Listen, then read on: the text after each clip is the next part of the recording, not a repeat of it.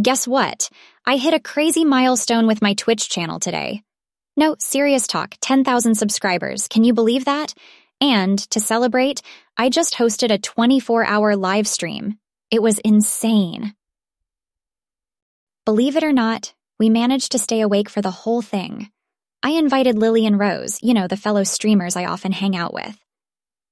Anyways, it went better than I ever could have hoped. Got a lot of positive feedback. Oh, and there was this hilarious incident with Eric. He was so worried if we're going to stay awake through the entire stream. His support was overwhelming, honestly. And Nina, she joined the stream for a bit, and girl, she loved the banter. They both want in on the next stream, which is quite exciting. But Nina said she's not sure whether she could stay awake for that long. I was like, what? Prepare for the next marathon, girl. Eric's been such a sweetheart, though, reminding me about the importance of rest and balance. Maybe the Buddhism is starting to rub off on him, eh? I'm still buzzing from all the energy. I have settled into my P Js, sipping some matcha green tea. You know how I love my Asian roots. Speaking of which, I have some interesting news. Apparently, Nina found a great chill hop playlist, and guess what? I was already exploring some indie music during my gaming session. That's synchronization, isn't it? This might shock you. Eric is announced as an indie music fan. Plot twist right there. Anyway, we got caught up in discussions about the new Marvel movie. Promised to do a simultaneous watch and then discuss it on game night. All right, seems like I've been rambling on. And forgot to ask, how was your day?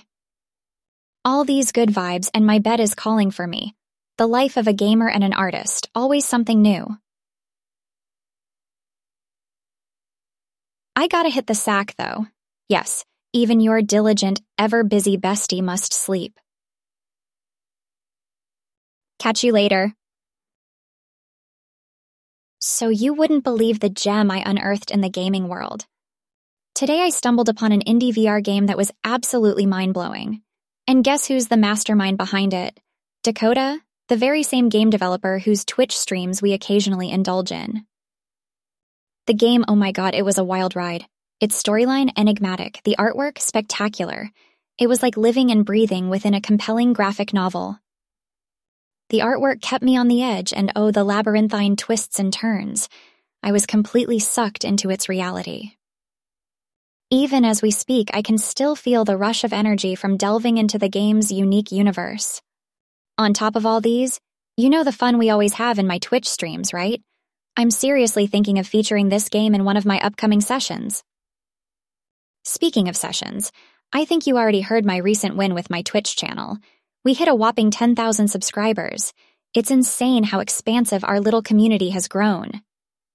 Back to Dakota's game, Nina and Eric were super intrigued when I shared about it in the chat. Nina even wants the link to it. And Eric, he instantly recognized Dakota's brilliance since he has followed his games before. You know, the more I think about it, the more I fancy dabbling in game development myself someday, or at least collaborating with game devs to bring some surreal digital landscapes to life. Could you imagine it? A game replete with my unique V R designs and handcrafted three D assets? So many possibilities spinning around in my head. Nina and Eric believe it could be a hit. Well, they always have my back, just like you do. I guess it's the joy of our mini-world conquest, each in our own fields, that makes our bonds so inspiring and strong, eh? So remember the pixel art project I mentioned on the chat? Created a piece today that's like sci-fi and abstract art had a baby. It's insane how projecting abstract constructs into the holographic realm transforms the entire viewing experience. You'd totally flip over it. And it was as though the universe was constantly throwing curveballs my way while I was working on the project. But hey, nothing an iced coffee can't handle, right?